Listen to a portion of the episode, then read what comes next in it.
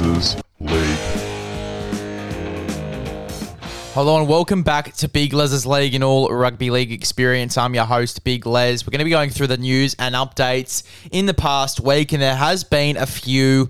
First of all, start off with the Flanagan Shane and Kyle Flanagan being linked to the Leeds Rhinos. I think this would be a good move for both of them. We sort of discussed it on the podcast with Lee that came out a few days ago. If you haven't listened to that one, make sure you go back and listen to that. It was an absolute cracker of a podcast. We talked about the Bulldogs and we talked about New Zealand Warriors, but we'll talk a bit more about the Flanagan family and what's going on there. That would be an awesome, an awesome signing for the Leeds Rhinos. I think Kyle Flanagan's got a lot of potential in a side that's playing some good footy. I reckon that he will be sensational. As for Shane Flanagan, I reckon he's a really, really good coach, and I reckon that if he does end up going over there, he will have a huge impact on that side. So, very excited for both parties in this one, and I think it would be a great signing for the Leeds Rhinos. Now, Latrell Mitchell, if you haven't heard already, he has had some scans on that hamstring and it does look worse than expected. It looks like he'll be facing eight weeks on the sideline due to that injury. So, very, very unfortunate there for Latrell Mitchell.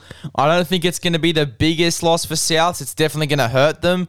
Going into the next few weeks, they're definitely going to miss Latrell, but they will have Blake Taaffe there. And I have a lot of confidence in Blake Taaffe. So, depending on how well he does, it's going to be very interesting uh, how Souths go in the next few weeks. As a Souths fan myself, I hopefully they go really well. And I do have high hopes because I do have a lot of hope in Blake Taaffe. So I really do hope that Blake Taaffe goes well. And look very unfortunate there for Latrell Mitchell. Uh, moving on to the next one, Junior Paulo, the Eels co-captain, has been charged with careless high tackle and is facing one to two week suspension. Very unfortunate there for Junior Paulo and unfortunate as well for that Parramatta Eels side and for their forward pack. They're going to miss a bit of go forward without Junior Paulo. So very unfortunate there for the Parramatta Eels, but he will be facing that one to two week suspension. Sam Walker, Paul Momirovski has revealed he offered to take the sideline conversion against the Broncos. However, the young half told him he is going to nail it and did it. Sam Walker, a lot of confidence in himself there, and great signs for the Sydney Roosters having Sam Walk with all that confidence there. He has done a lot for them over the past few weeks, and I think he's looked in some really good form. So, very, very interesting over the next few weeks to see how Sam Walker goes, but I can't wait to see him rip and tear over the next few weeks. He's an absolute weapon.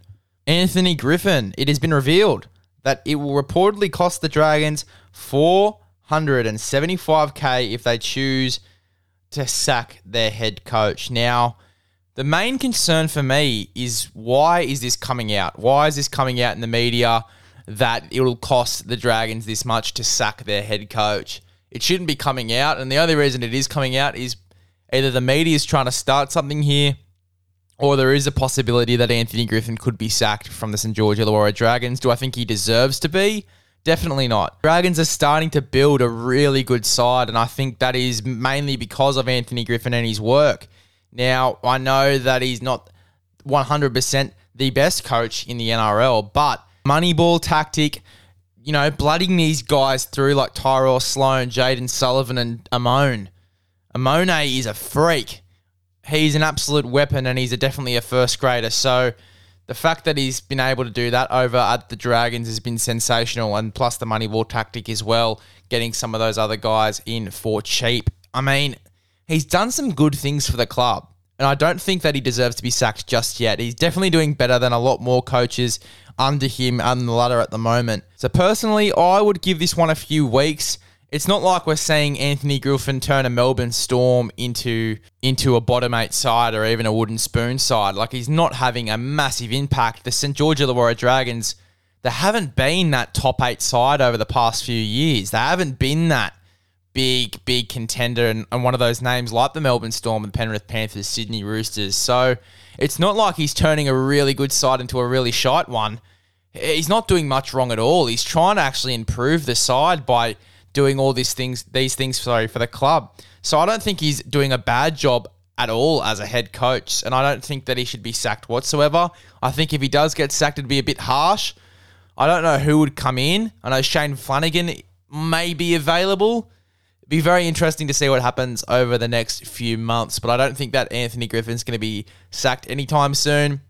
However, this report coming out does worry me, and it actually does worry me about his job security. So, uh, very interesting next few months here for the St. George Illawarra Dragons. And if Anthony Griffin does get sacked, it'll be a bit harsh, in my opinion. Now, the last update here is Sio Siua Taukeiaho. It is said that he missed round five due to a minor calf tightness issue, but will return to full training this week. Had multiple calf issues last season, so no surprise the Roosters are playing it safe.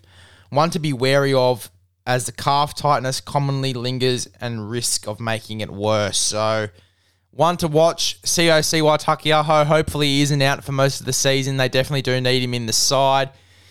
He is such a good player, and it is it's his last season at the club, and I'd hate to see that be cut short due to a hamstring injury. So, wishing Sio Siua Taukeiaho all the best. Hopefully, he's in the lineup this round.